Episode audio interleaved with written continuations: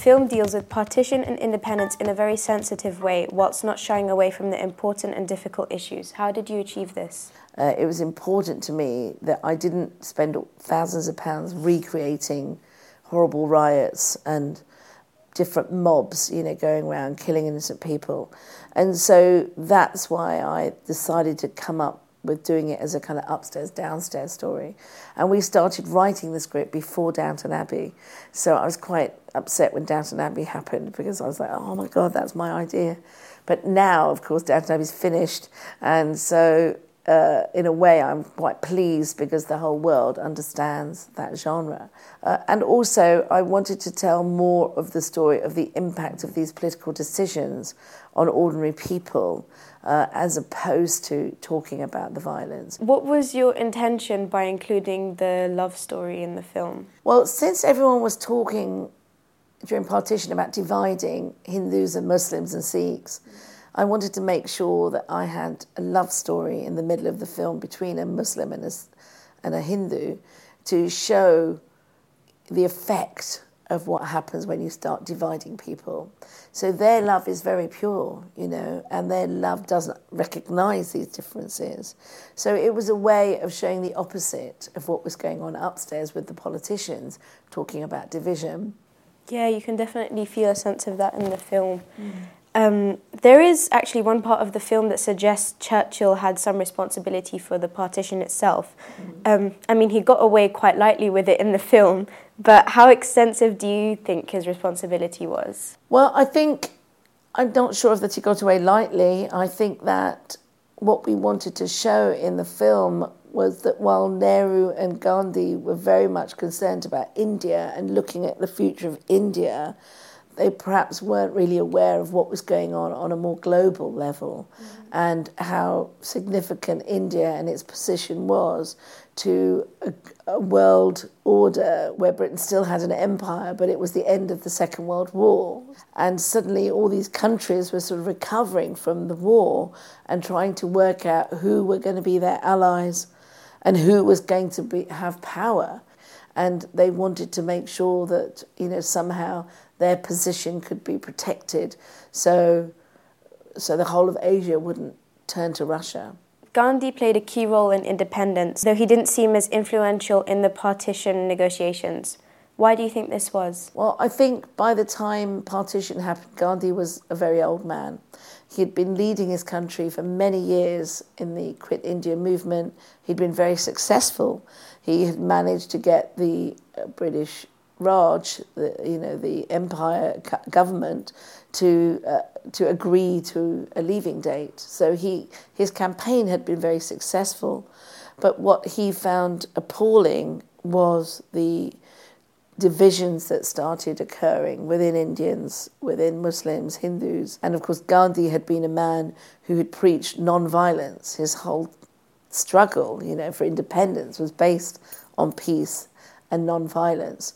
So for him, it was a very deplorable kind of end to his whole life struggle for independence and freedom. It will be 70 years since the independence and the partition, and there's going to be events across all the relevant countries. Mm. What are you hoping people will take away from this? I really hope that people look back at what happened 70 years ago and see that in many ways it was politicians who were using religion and race and culture to divide people.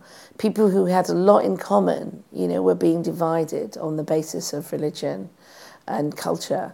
And when you start doing that, the only end result is hatred and violence. And that's very relevant today because we're living in a culture today where certain politicians are using that, are blaming people who are from a different religion or a different culture for problems that really, you know, are actually not to do with them, are more to do with the politicians and their handling of these issues. But they look to blame people, and so it takes away the responsibility from the politicians to actually have to rule and govern the country properly. But it's a very easy thing to blame immigrants or blame Muslims or blame whoever you want, you know, because you're starting to divide people. And when you start dividing people, that then they're easier to rule. And the whole lesson of the British Empire was divide and rule. They realized if you divided people on the basis of religion or language or whatever, they were much easier to rule because they were fighting amongst themselves and so they weren't bothering us. And that really is the lesson of the film. Divide and rule is a dangerous game for us as humans, but a very easy one for politicians to use to rule us. What was your intention when portraying Jinnah and Nehru?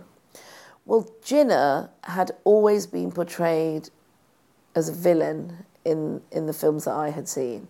Uh, if you go back 35 years to Richard Attenborough's film Gandhi, uh, which is the one film that most people in the world know about this period, you will see that Jinnah is like a real villain, and um, and I wanted to work hard to show him as a three-dimensional man who was trying to do the best for what he believed, and I told the actor, you know, I really want to see you smiling because I've never seen Jinnah smile, you know, in a film.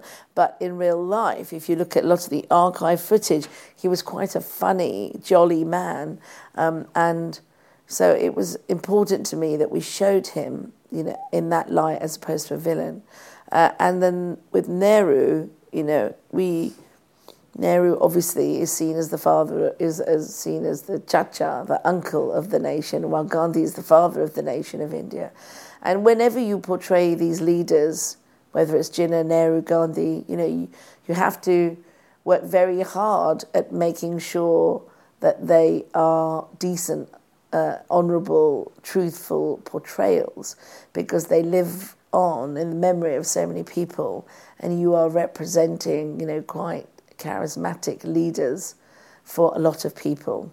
What, uh, what did you take away from the film? It was really emotional. After I left the cinema hall, I was quite shaken, to be honest, because I think you really did a good job by including the love story because, like you said, it did make you feel more of an emotional connection to the characters. Mm. And I think I did take away from the film that um, the whole sense of, you know, the divide and rule thing one of the sad things when I was making the film was there's a big scene of a refugee camp that I recreated with a thousand refugees. And it was really hard because when we were planning the film, we didn't know what was going to be happening in the real world. And of course, when I was shooting the movie, Syria was going up, you know, in flames. So I think the film is very relevant for today because it makes you understand that, that the refugee crisis that we have, you know, is not a new thing, you know, and, and where it comes from and why it happens, you know. I think the other thing that was very interesting is when I was cutting the film, so a year later, mm-hmm. back in London, in Soho, uh, I was cutting the film and my editor was Italian. But we were cutting the film during the whole Brexit debate. So that morning, when the news came in that suddenly now Britain was going to leave, yeah. uh, and there was a lot of uh, hatred really aimed at um, refugees and immigrants, um, my Italian editor and I were very, very upset. And we were upset about the news. We were upset about the way people like Nigel Farage had been talking. Um, we were upset about this idea that suddenly people thought they could be racist in public now. Uh, and, and suddenly all this kind of negativity and hate was coming out of the woodwork. And while that was going on again in the news and around us, we were sitting in an edit room cutting a film about division, you know, and nations separating. So the film feels very, very, very relevant for today. And I think it's for me now, you know, having been making films now for 20 years, you know, so from before most people watching this were born, you know, it's important for me that I can leave a legacy with this film and make young people understand how violence and hatred go hand in hand and how quickly it can escalate into a terrible national disaster that really is the message of the film. And I hope I hope that message comes over.